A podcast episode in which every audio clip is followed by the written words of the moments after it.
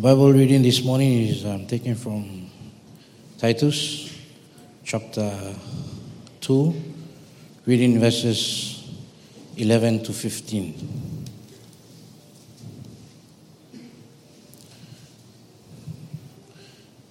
Titus chapter 2, reading verses 11 to 15.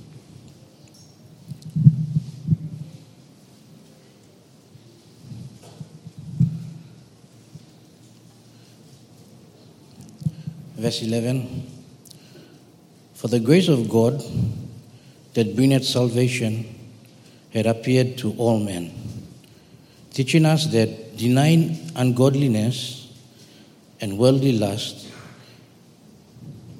we should live soberly, righteously, and godly in this present world, looking for that blessed hope and the glorious appearing of the great God and our Savior, Jesus Christ, who had gave who gave himself for us that he might redeem us from all iniquity and purify unto himself a peculiar people zealous of good works.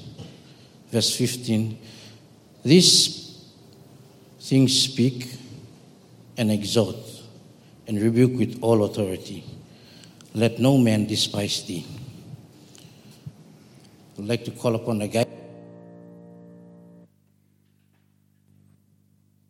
Uh, If you don't mind, let's join me this morning in the book of First Thessalonians chapter 4. First Thessalonians chapter 4, 1 Thessalonica 4. I really am privileged to be able to fill in for Pastor while he is out.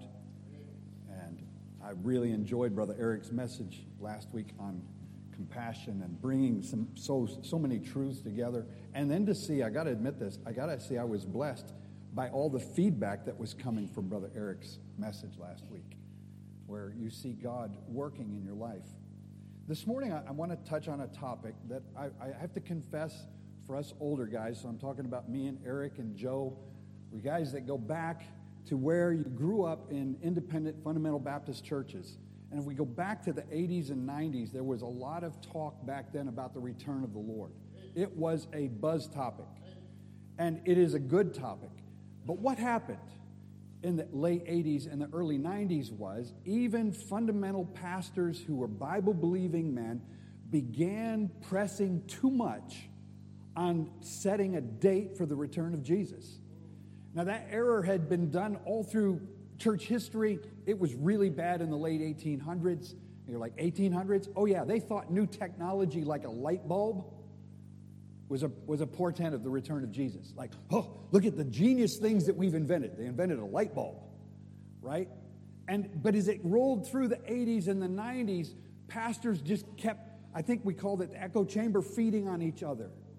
And one blamed Stordo Sam, and another blamed Stordo Sam, and I muscle Sam, and I muscle Sam. And pretty soon they were like, now I'm not setting a date, but. And then they would say, but it looks like Jesus will return here, and it'll return here. And here's the problem when you set a date you set a date and it doesn't happen, you're discouraged. And if you're a leader, the people who follow you are discouraged. And so here's how they would try to get around that. Well, I didn't say it was that date. Well, that's what Mary Baker Eddy said, and that's what all these people in past history said. Well, I didn't really set a date. But I'm going to tell you, I watched preaching on the rapture and the second coming disappear. We believe it, we would talk about it, but nobody would preach it. Why? Because nobody wanted to be branded with these guys that marked it. I'll tell you when the big date was Y2K. And all you young guys, you may not even know what Y2K is year 2000. We were like, there's going to be this giant reset. All computers will fail, the whole world will go into darkness. That has to be the tribulation. Jesus has to come before Y2K. And Y2K rolled right by, no computers quit, nothing happened. There was one preacher that used to come to our church in the States. We never had him back after that because he was so much about Y2K. Everything was going to change, and he was pulling Bible verses out of context. And when it didn't change, my pastor was like, not having him back. Good man, good brother, godly man. But here's the point We just got tired of hearing about the return of Christ and it didn't happen. So today I want to press a reset button for us because I've been challenged in the last year that even in my own preaching and especially as now as director of a Bible college, I think it is very important that we understand that, but we understand it in its context. And that is the return of Christ is the most prophesied thing in the Old Testament. His first coming is massively prophesied, and it happened and it happened clearly. And we go through so many things throughout the calendar year, speaking of the first coming of Christ as it was foretold by Isaiah, as it was foretold all the way to Genesis. We have all these fulfilled prophecies of the first coming of Jesus. He came the first time. But I'm here to tell you there are more prophecies about the second coming. And the thing is, it hasn't happened yet. Now, here's the difficulty with prophecy it's past or future prophecy, past or future, in the case of the second coming. It's future. Now, there are people that think the second coming already happened, and I think they just need to go drink another cup of coffee. If this is the kingdom, we're in trouble. No, the second coming of Jesus has not happened yet. It has not happened. Now, you're like, well, what do you mean about that? Well, let me throw little nuggets out that you probably have heard because we have so many new people in here, new converts. Some of you haven't even come to faith yet, you're just learning. Remember when we had the coronavirus? Remember how the, the government was like, you must kiss him suit banesna, and by protecting you. And then you had this whole bunch of street preachers around the nation who said, hey, no can kiss him yeah. And Mark Satan M 666 or by shooting hand you. Huh? They did it. They were like, it's 666. You don't know what they're putting in you. They're not putting this in. I remember the people could stick a 20 toy in, it would stick to their arm, and they were like, it's like a magnet. And kind kind belief, yeah. Well, that 666 is part of the prophetic picture of the second coming of Christ. And that's the topic for another day. But you heard about 666 and you're afraid of that. It's the mark of the devil and all those things. All those things are prophetic things. Some of them come from Revelation, but I'm here to tell you a lot of it comes from the Old Testament. Daniel, Zephaniah, hey, even your favorite book, Psalms, is filled with, with markers of Jesus in his second coming. When he comes the second time, he will come to rule and to reign. And you're like, well, will it be like figuratively? Will it be spiritually, like some denominations teach? Hear me. This book says literal. This book says throne. Put him seat blung in, he go lo chair blung in, sit down, boss him, we'll get us something blisslik around. He is coming to rule and to reign. And there's just too much in scripture that says says that that, that is going to happen. And you're like, yeah, but I don't know. And here's why we don't know it hasn't happened yet. We know the first coming happened born of a virgin, raised in Nazareth, right? So many things all the way through, even his crucifixion and resurrection prophesied, and we see that and we're like, yeah, it happened. But here's the thing about the second coming none of it has happened. And it's all prophecy. So some parts of it are subject to how will that happen? That doesn't take away from the truth of it. The truth of it remains. Details are yet to be revealed. We're, but I want to, what I want to bring us to today is there is an event in God's future calendar that precedes the second coming. And when I say the second coming, I include the great tribulation period that you've probably watched movies about it. It's like the whole world falls apart. Hear me, it literally does. But even before that event, we're going to look at something this morning that's described in Titus as the blessed hope. And in First Thessalonians, and we'll touch later in First Corinthians, it gives details of how it happened, and it is so clear, there's no interpretation to it. It literally says what it literally says. Now, here, can I help you with this? When you read your Bible, read it for what it says. Now, get this yeah, but Papa John, when I'm in Revelation, there's these horses, horse heads on scorpions and tails and long haired and all that. And guess what you do? You believe that's what it is. And the old man John back then is like, Jesus said, right. He's like, all right. That's the weirdest animal I've ever seen. Head looks like uh, that's a horse. That's a lion. And that's a scorpion's tail. And he's writing what he sees. But what we're looking at this morning in this passage in 1 Thessalonians, there's nothing like where you go. I wonder what that means. It's really clear. First Thessalonians, Thessalonica is an interesting church. Pastor has taught us about that before, but to remind some of us, Paul spent, you get this, here's how long Paul spent there, and, and the church began in that city three weeks. He started a church in three weeks and then was driven out of the city because of an uprising in the city and hasn't been able to go back. But in that three weeks, he actually taught them what we're going to look at this morning. Man, that is a pretty amazing thing. I, I've worked at church planting and things like that, and I'm like, how did you do this? Doesn't matter how he did it. God gives it to us recorded in his word. His word is inspired from God. So we believe it for what it says. We're trusting that God, the communicating God, wants to speak to us. First Thessalonians, in the first chapter, he mentions about the waiting for his son from heaven.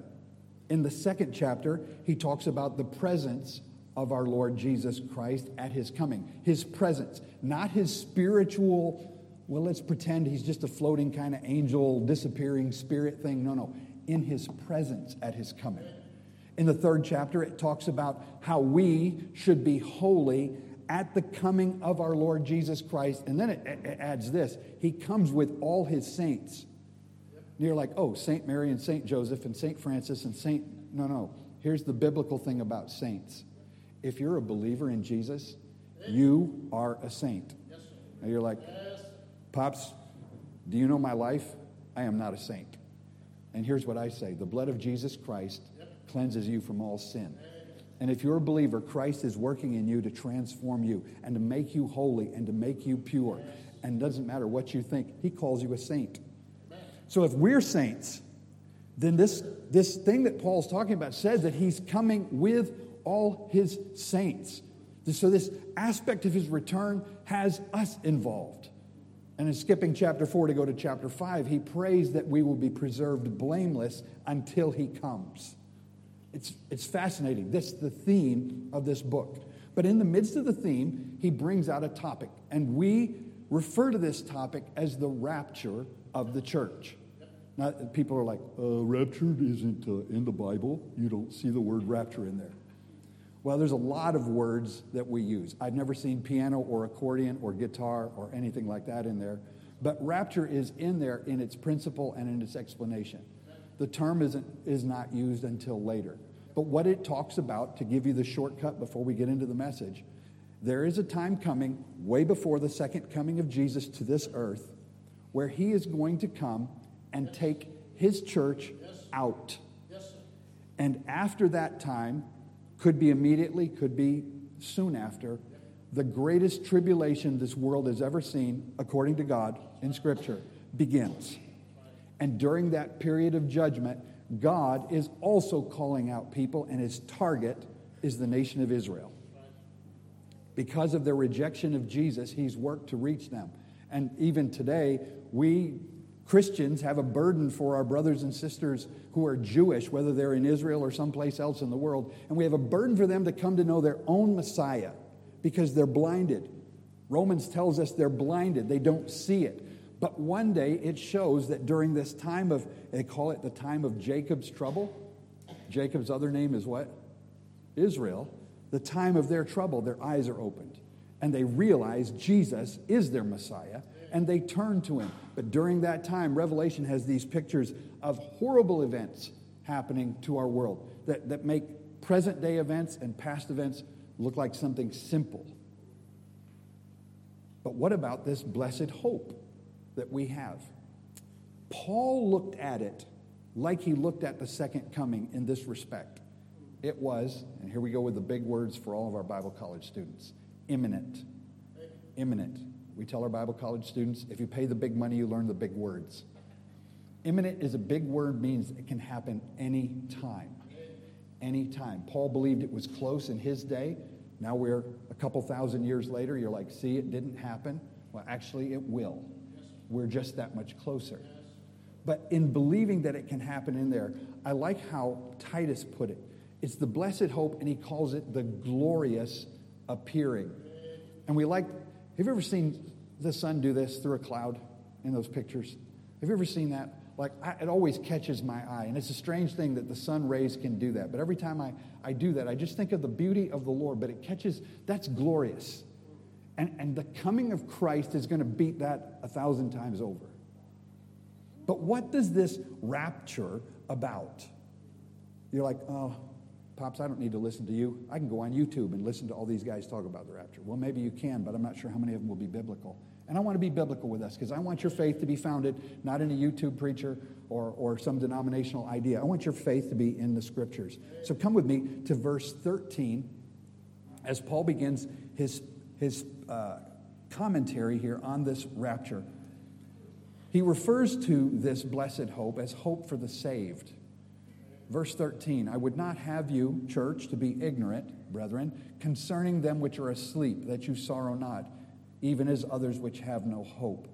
The question had come to Paul Paul, we thought Jesus was coming like when you were here, and he didn't, and we thought he was coming, but we've had a problem. Several of our members have passed away.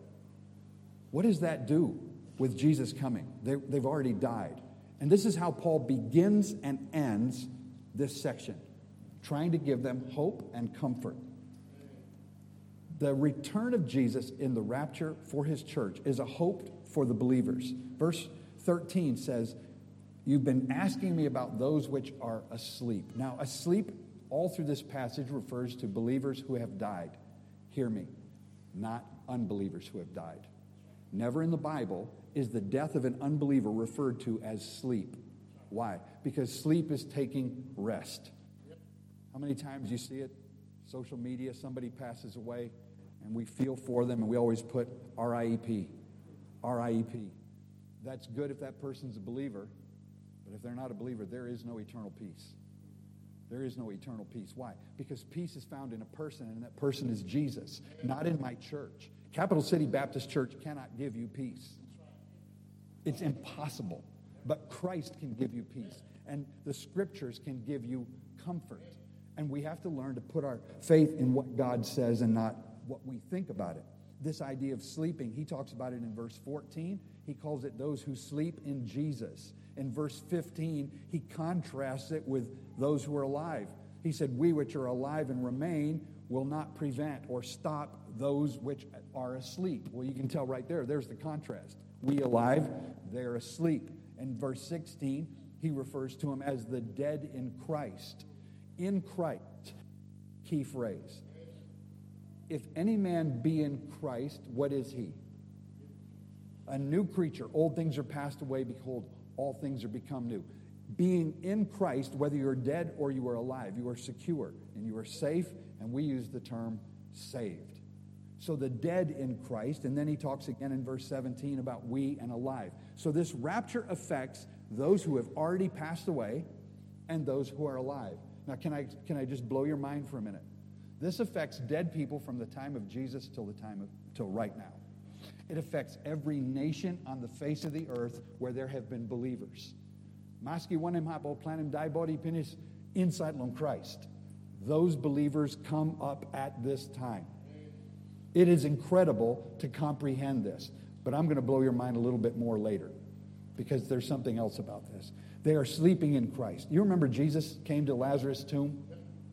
When Jesus came to Lazarus' tomb, uh, John chapter 11 said it this way Our friend Lazarus sleepeth, sleepeth, but I go that I may awake him out of sleep. Then said his disciples, Lord, if he sleep, he shall do well. They think he's just sick. And it says, Howbeit Jesus spake of his death. But they thought he had spoken of taking rest and sleep. Then said Jesus plainly, Lazarus is dead. When Jesus came, he's dead. But Jesus calls it sleep. Why? Because if you're asleep, most likely you're going to wake up. Now, hopefully, you make it through this message. I can wake you up somewhere the middle of this message. But in, in thinking about this, what is this thing about sleep and death? There's a denominational teaching, many denominations teach us, that you have soul sleep. That when you die, you sleep in the ground, and at the resurrection, you come up. And it's just not biblical. You're like, but, but Pops, it says it right here. Well, no, actually it doesn't. Paul clarifies it in 2 Corinthians chapter 5, verses 6, 7, and 8. You and I quote verse 7 a lot. We walk by faith and not by sight. But do you know what 6 and 8 say? Therefore, Paul says, we are always confident. I love that. Not half the time confident, not sometimes, always confident, knowing that if while we are home in the body, we are absent from whom? The Lord. When I'm here, am I in heaven physically? When I'm here, am I in heaven? No, I'm not. I'm here. So when I'm at home in this body, I'm absent from the Lord. Then he says that famous phrase, for we walk by faith and not by sight. Then he says, we are confident, and this is again that always confidence. We are confident, I say, and get this, rather willing rather, I would rather do this. Be absent from the body and what? Present with the Lord. I hope I don't die because I have a lot of stuff to do the rest of the day and the rest of this week. But if I was to drop dead right now, I would not be sleeping in this body or hovering around watching to see what you are doing. To be absent from this body, what does that verse say I am? Present with the Lord. Last breath here, next breath there. There's no soul sleep. You're like, well, what's, what, what is he talking about? The dead in Christ rising first. I'm going to come to that. It's beautiful. It's beautiful how clear he makes it. But there is no soul sleep. And can I add this to you? Because the word does not exist in your Bible, there's no purgatory.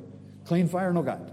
It's not there. It's a, a, a, something created by denominational people to keep us in bondage. Hear me. When, when your brothers, sisters, mom, dad in Christ, they've trusted Jesus, you know where the matmat is. You sometimes you go there and you think about them. They are not there. Their body is there. And if they have been there for 100 years, they may be nothing but dust. But know this they are not here, they are there. Because absent from the body is what? Present with the Lord. So, this is how Paul begins it, but Paul is taking it a step further to encourage the people who are alive. Because the people that are dead have already seen it. Faith has become sight for them. It's beautiful. Come down to verse 14. Hope for the saved, it's because there's hope from the scriptures. This isn't something we're making up. I'm not reading from a denominational handbook or the writings of some pseudo prophet from the last 200 years. We're reading what the Apostle Paul said. I love how this starts 14. For if we believe that Jesus died and rose again, even so, them also which sleep in Jesus will God bring with him. For this we say unto you, not by the word of Paul or the word of Papa John. This we say unto you by the word of the Lord this is God's word. That we which are alive and remain unto the coming of the Lord shall not prevent or go first before them which are asleep. So those who are alive are not going to ascend to heaven ahead of the people who have passed away first. Now, before we touch anything else, verse 14 is key. For if we believe that Jesus died and rose again, this is for believers in the gospel. This is not for somebody who attends church or somebody who has their own ideas that they got from some great YouTube preacher. This is from people who believe in the gospel. And the gospel is Christ. Romans 1:16, pastor just preached this at Pensacola. He said, "I'm not ashamed of the gospel of Christ because it is the power of God unto salvation to everyone that joins Capital City Baptist Church." No, to everyone that believeth. You need, if you're not a believer, that you need this. You need the power of God to transform you from death to life. You need that. Christ came not to die for you so you could go live in a mansion on a golden street in heaven. He came to reconcile you to God. Making one bill pass and he come up again. Namiliuna God. That's the gospel. Christ died for our sins according to the scriptures and he rose again the third day. Yes, according to the scriptures. But Romans, as Pastor has just been teaching us through, it is to reconcile us to God, not give us nice houses in heaven. The nice house in heaven is a side product. This is what he's saying here. If we believe Jesus died and rose again, we've believed in faith, then the second thing in verse 15 down is it's based, it's, it's for believers in the gospel, but it's based on God's word. Now, as we've gone through Romans, Paul makes one quote after another from the Old Testament. Paul was brilliant in the Old Testament before his conversion. He knew the scriptures before he believed in Christ. And then he was able to use that knowledge. But get this Paul, in his very common usage of Old Testament passages, does not use any of them in this section of Thessalonians? None. Because the rapture was unknown in the Old Testament. In fact, the church was unknown in the Old Testament.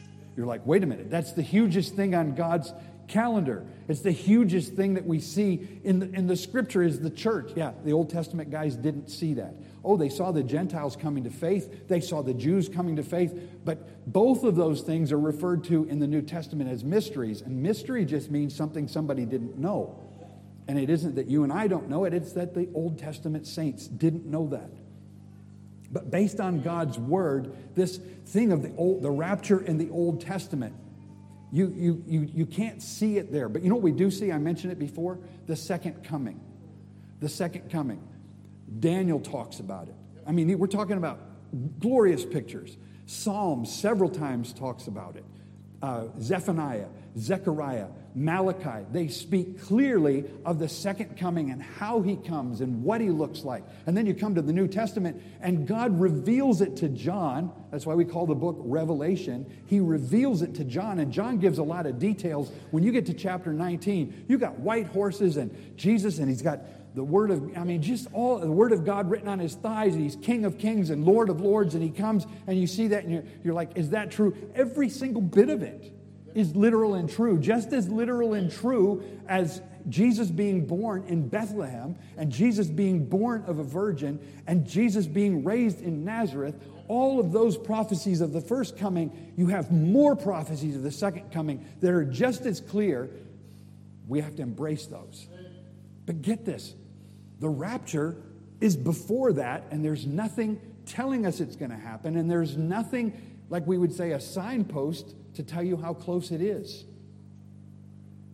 Brackstone recently went to the U.S. and he learned that America is big on big signs. You drive on a highway in America, nobody steals those signs. They're the size of this room, they're just like huge. You're driving down the highway, and it tells you how far you have to go to the next city on that highway. And you look at it, and you know, me no sabe this road. And first time when we come this road. But these signboards are out there to let you know how far it is. Well, here's the thing there's no signboard in, in the scripture that says rapture, but there are a lot of signboards that say second coming. And as you begin to see things start to come together for that, you realize that the rapture is even closer, it's even nearer 1 Corinthians, turn with me to 1 Corinthians 15, 51 and 52. The Thessalonians.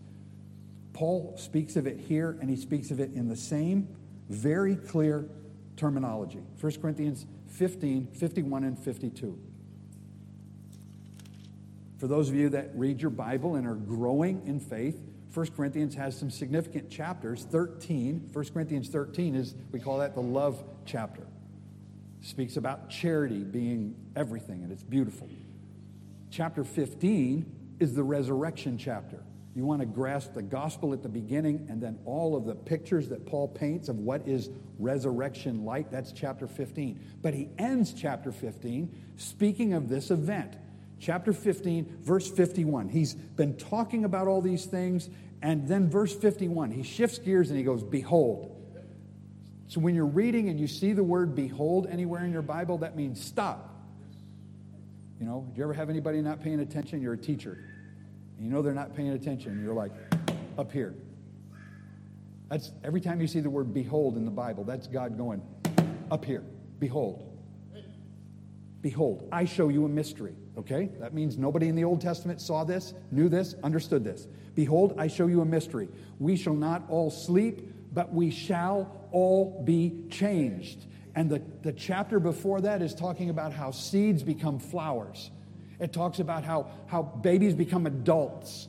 Like when you see a baby, you look at baby Shadrach, someday he's going to look like his boo boo, Eric. But you don't see that. Like Shad doesn't even have mouse grass. Like you're like no beard on, on Shadrach. But one day he's going to grow up and he's going to look like why? Because babies turn into adults, seeds turn into flowers. And he said, The resurrection is just like that. It is a change. And he said, We shall not all sleep, but we shall be changed. But what he's telling us is we don't change into something temporal and mortal. We change into something immortal. Immortal means cannot die. I show you a mystery. We shall not all sleep, but we shall all be changed. And then he tells us how. In a moment, in the twinkling of an eye, at the last trump, for the trumpet shall sound, the dead shall be raised incorruptible. That means they can't, body blow by no abstingen. They shall be raised incorruptible, and we, we who are alive, shall be changed. And then he goes on and, and, and talks about verse 53 this mortal must put on incorruption. Uh, I'm sorry, corruptible must put on incorruption, and the mortal has to become immortal. You're like, that sounds like something out of an Avengers movie. Hey, those people are fake. You're, if you're a believer, you're going to get a body that can't get sick, can't get tired, can't be weak. It's going to be, it's going to be beautiful in God's eyes, not the world's eyes, and the beauty will never fade. And the thing is, it'll never change. You will be the same for eternity, all good. But the best part is, you will worship God with a pure and perfect heart every day of your life from that point on. We shall not sleep, but we shall be changed. There's no, well, I wonder what that really means. He told us. Go back to Thessalonians. It mentioned in there something about a trumpet. And so let's, let's come to, because this is based on God's word, God actually has, if this is a mystery, he had a secret plan. But he reveals it very clearly here. We'll pick up in verse 16. How does this work? How does it happen? And again, it's just clear and plain language. This isn't pictorial. It isn't an allegory. It's not like, well, it's kind of like, no, it is this For the Lord himself, verse 16, shall descend from heaven with a shout, with the voice of the archangel, and with the trump of God, and the dead in Christ shall rise first. Then we which are alive and remain here on the earth shall be caught up together with them in the clouds to meet the Lord in the air, and so shall we ever be with the Lord. That is literal. It is just as clear as it can be. You're like, that's fantastic, Papa John. I can't say I really believe that. Well, guess, guess what? If you can believe John 3.16, stretch your mind and say, God, help me to grasp this. Why? Because when we grasp this, Paul referring to it as the blessed hope and the glorious appearing, it is going to strengthen your faith, not in an escapist idea by me like run away little troubles me. Because if you're just looking to run away from your troubles, you have the wrong idea. I want to see Jesus. Brother Eric texted me this morning that they were singing at their house this morning, We Shall Behold Him. I started crying because those words of that song, We shall behold Him, we shall behold Him, I will see the King in His beauty. I, I, I'm looking forward to that. It isn't to get rid of the joint pains and the back pains. It isn't to get rid of all the headaches and things of this world. I want to see Jesus. I want to be with him. And man, God, I'm so thankful when I do. I don't go in this body because this body might get up there and then it'd be jealous. Well, look at him. He got to bring his new shoes up here. He just bought those new Nike shoes, and look at he gets to bring those to heaven. That stinks. I'm still wearing my old sandals or my old thongs. No, everything about you changes, believer. Everything. And when that changes and the mortal puts on immortality, the mind changes. You've been working at your sanctification as pastor's been teaching us you and I grow. That is the ultimate step. God boots you over the rest of the line and you are completely sanctified. Finish. You strive and you grow here, but when you cross that line with the trumpet sounding, everything changes. You're done. You are done. They take you out of the oven. They take you out of the, your, your scone is finished, bro. You're ready. You're there. This is what we're looking forward to here. Let me walk you through these steps because this excites the, it says the descent. The Lord Himself shall descend from heaven. I love the way He says the Lord Himself. Paul writes things sometimes that in your mind, if you're a Bible reader, you're like, I remember that. What is he talking about? There's a story in the Old Testament, a guy named Naaman. He's not Jewish, he's a Gentile, and he gets leprosy. Leprosy was the HIV of the Old Testament. You got leprosy, it would spread quickly, you had to be put out. This guy is the general, the leader of the army of the nation of Syria. It was a world power. They hear that there's help in Israel, and he actually he goes down there and he goes to the house of the prophet Elisha. And he wants to ask Elisha to come out and pray for him and heal him or do something.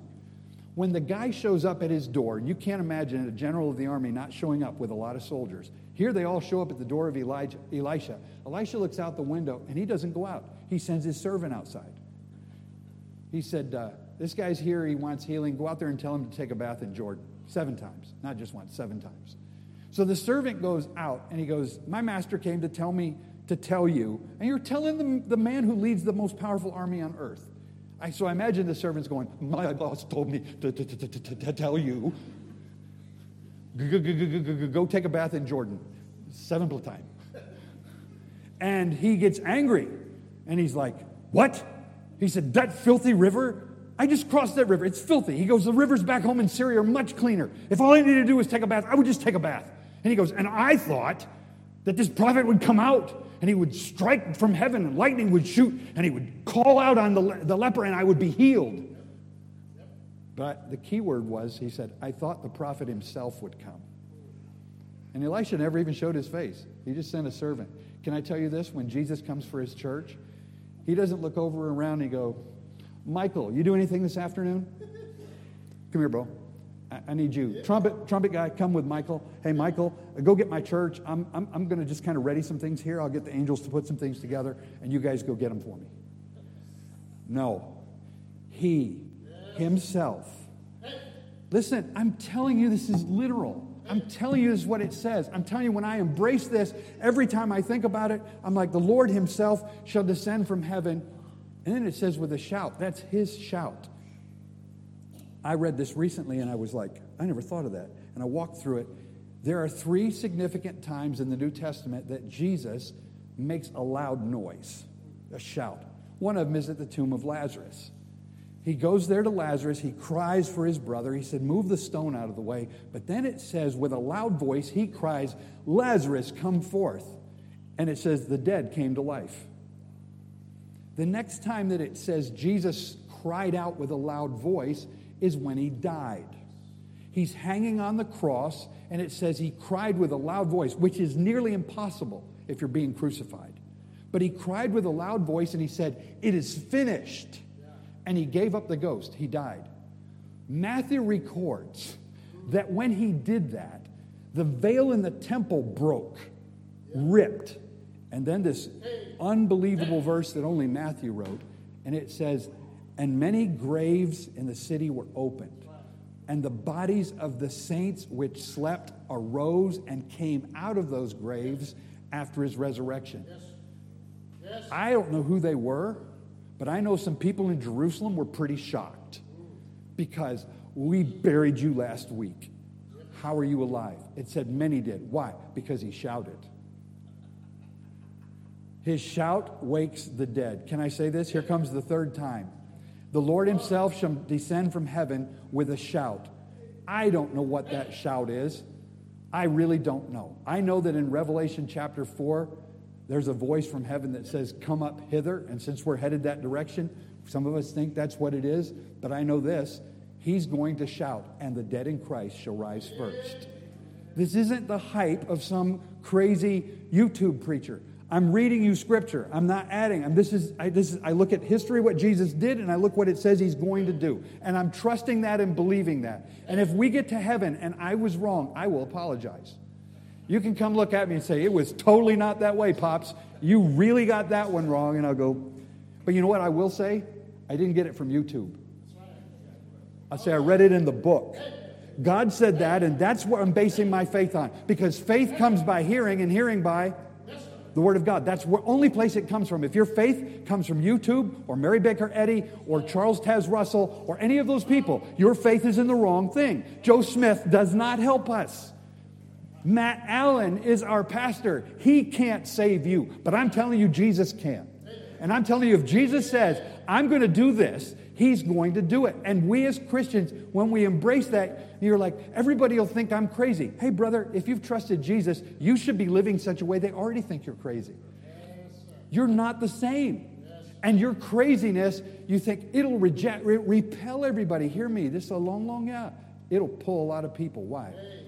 Many of us who've been walking with Jesus for a long time, when we start sharing our faith and people start pushing us away, when they go through a hard time, they come see you. Brother, my, my wife is really sick. Can you pray for me? Brother, I'm going through a really hard time. Will you pray for me? That same person that laughed at you in front of everybody else, listen, you just stand for Jesus. When this happens, we shall behold him. The Lord himself shall descend from heaven with a shout. Then the voice of the archangel, so maybe Michael's coming behind him. And it says, they, my page moved. There we go. And he said, and the uh, trump of God, that trumpet. I asked Brother Eric, I said, can we sing that song?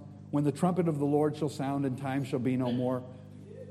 This right here, it's a trumpet. The shout of Jesus, the trumpet, it blows. And when it blows, I don't know if it's going to be long. Did you know the trumpet blew at Mount Sinai when they got the law? Before the law was given to the people, it said the smoke and the fire descended to the top of that mountain. And it says the voice of a trumpet, and it waxed louder and louder and longer and longer.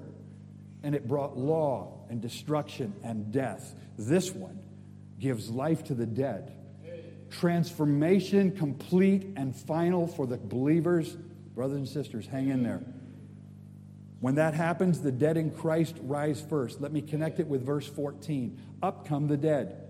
But you know, wait a minute. You said, missionary, the, the dead people are in with there. Well, their bodies are here. But if we go back to verse 14, God gives us the key of how that connects. Verse 14 if we believe Jesus died and rose again, even so them also which sleep in Jesus will God bring what? Will God bring what? With him. What does that mean to bring somebody with you? You sing out and say, hey, come, come. No, with. Why? They're with him.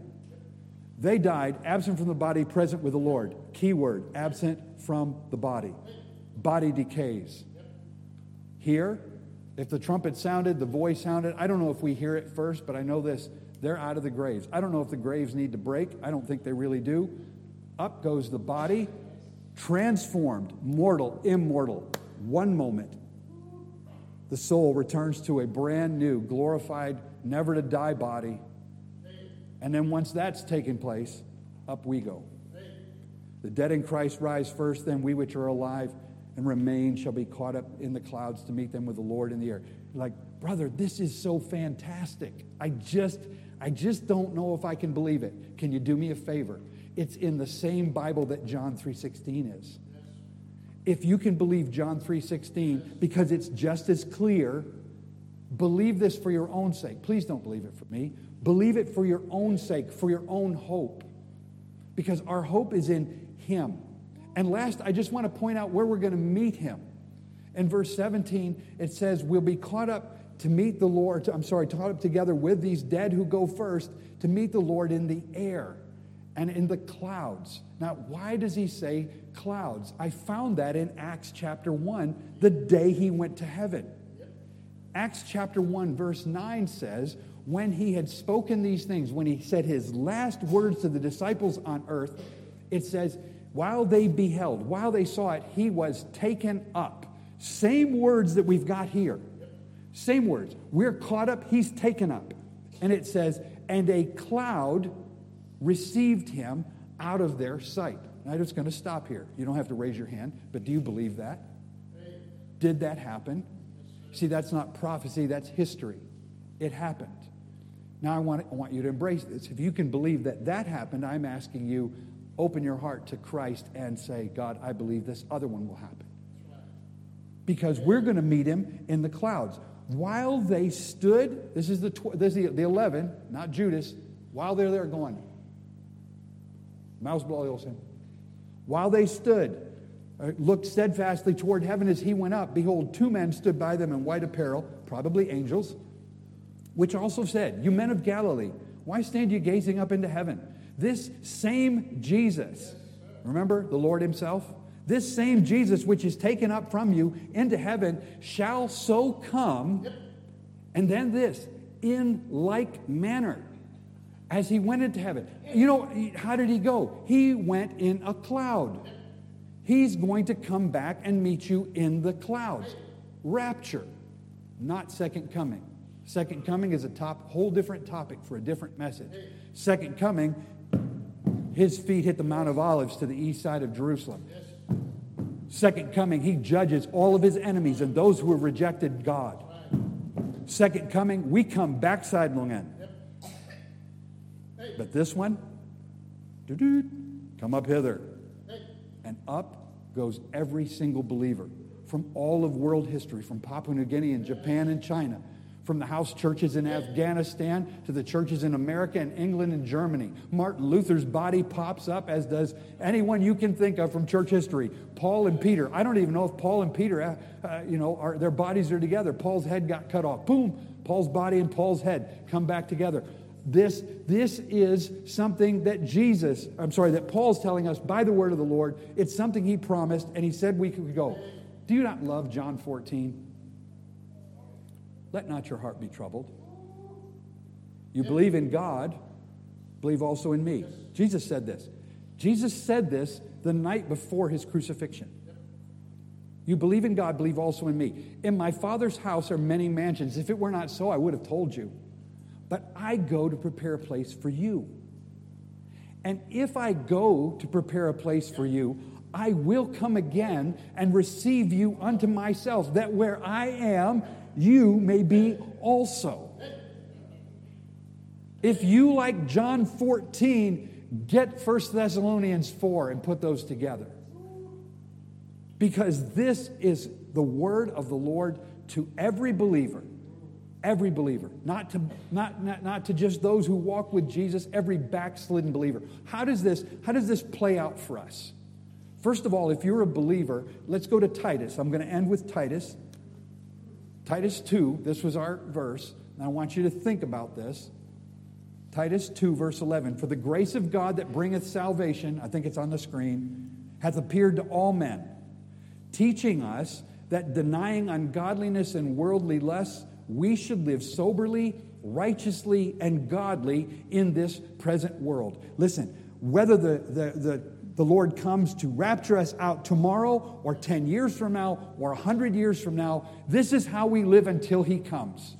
We should live soberly, righteously, godly, denying ungodliness, denying worldly lusts. Why? We need to look like our treasure is in heaven. We need to live like our Lord is somebody who is holy and clean. You know, can talk talk lo mouse blio saying Jesus is your Lord. Now body blio you make him kind kind passing lo Monday you go lo Saturday. Now so Sunday you cut up bus now you make him lo nice and you come. Me Christian, me Christian. Now behind sparking about now make him kind kind. Harim. We need to live for Jesus as if this was going to happen. Because if we say, oh, well, if I was dying, I would live for Jesus because I know I don't have long. You don't know if the trumpet's going to sound this afternoon. You don't know. You don't know whether die is going to come boom you. Because I've outlived a lot of younger people. But I know this He's coming, and it's the truth. And I want to live for Him so that He will not be disappointed in me. I want to live for Christ to be an example to, to the world. I want people to realize that Jesus is more valuable than anything else. And if you're not a believer today, I have to, I have to tell you what 1 John 5 tells us. This is the record. The eternal life is in God's Son. He that hath the Son hath life, and he that hath not the Son of God hath not life. For God so loved the world that he gave his only begotten Son, that whosoever believeth in him should not perish but have everlasting life. You've got to put your belief in Christ. Rapture tomorrow, judgment tomorrow. You need Jesus today. That's what you need. Christian, if you're discouraged and you're like, man, I just don't know how I can make it in this life. This is how I make it. It could be today. Perhaps today. Perhaps He's coming today. I want to be found faithful. I want to live this day to the full limits I can. My principle of living is this, and I close with this. Knowing that Jesus could come this afternoon or come tomorrow, I am not doing anything different. I've got my work to do, I've got the people that I need to live in such a way that if Jesus comes tomorrow, I, I, won't look back and say, I wish I'd done this. I try to evaluate my life and how am I living today? Is it going to make a difference? How I treat my wife, how I treat my friends, how I treat people that cross me, how I treat the guy that cuts me off in the car or the, the company that won't fix the potholes. How do I treat these people? Why? I don't want to regret that. Christian, the Lord is coming. We have His promise on it. Embrace the promise. You don't know Christ today and you're here? This morning, I, I, as I pray, I'm going to give you an opportunity. If you would like to trust Christ, open the door. You can come down here, sit in the front. Someone will show you from the scriptures how you can know that you're right with God. I'm not trying to get you a mansion in heaven, that's already done. I want to I want to help you come get your relationship with God right. Let's pray. Father, you're a good and faithful God. You don't do anything that is not for our best. But we get to look sometimes at promises like this where you've promised to give us an un- unbelievable blessing of redemption, of being taken out. And rather than using it, Lord, as something to hide from responsibility, like some of the Thessalonians were doing, God, we want to worship you in that. We want to look forward to that. And we want to be like the, the, the, the ones who are waiting for the bridegroom to come in Matthew. We want our, our lamps to be trimmed and burning. We want to be doing what we can. God, today I pray for my brothers and sisters here who know Jesus without a doubt. Help us to live holy and godly lives. Lord, help us to deny ungodliness and worldly lusts. Help us to be sober about what we do. And God, for those who here today and they don't know Christ as their Savior, Lord, today, right now, Spirit of God, would you work in their hearts? Draw them to Jesus, who is altogether lovely, who gave himself for them that he might redeem them from every sin, not just half of them, but all. While our heads are bowed and eyes are closed, is there anyone this morning? You just, I'm asking you just to slip up your hand. Say, Papa John, I don't know for sure that I'm saved. I don't know for sure that Jesus is my Savior. Is there anyone like that this morning? You say, I'd like you to pray for me. Would you put your hand up? Just put your hand up, just so I can see it. No can shame. I don't know for sure that I know Jesus. Yes, sister, I see that. Thank you. Anyone else? Anyone else? No can shame. There's another. Yes, sir, I see it. Yes. Thank you. This morning, as we dismiss, can I ask those of you that raise your hand, if you want someone to talk to you about it, we want to we want to help. If you just come down here toward the side where Brother Eric sits on the left hand side, and somebody, yes, brother, I see your hand. Thank you. Someone will, someone will take the scriptures and show you and help you to find peace and comfort from God, not from anything else in this world. This morning, if God's worked in your heart and you're like, well, I don't know if I'm ready for Jesus to come. I know Jesus is my Savior. I encourage you right now as I pray a closing prayer that you get it right with God. And then you take your time today and, and maybe speak to a brother or sister and say, hey, I have just haven't been ready living for Christ, and God, I really want to. So I'm going to pray, and then we'll be dismissed. Father, there are some here with big burdens, and I see in their eyes this morning that though they have their faith in Christ already, they're they're not ready for your coming. And Lord, I pray that I haven't said anything that gets to them. I pray that your word has spoken. I pray that your spirit is working in their hearts. God, help your, your believers to want to walk with Jesus in a holy and pure way. And then, Father, I pray for those who've raised their hand this morning and maybe some who didn't. They don't know Christ. God, that they take the time this morning. We've all got, we've got time. We'll make time, Lord, for someone to show them through the scriptures how they can know that they can be right with God through the sacrifice of Jesus on the cross. Lord, as we go to our life groups this morning, I pray you bless every class. And I pray, God, that people that have questions, that we'd be able to find the answers and work through the scriptures so that we could know things better. And so, Lord, I thank you for this time together. Would you bless? Would you work in all our hearts? I pray in Jesus' name. Amen.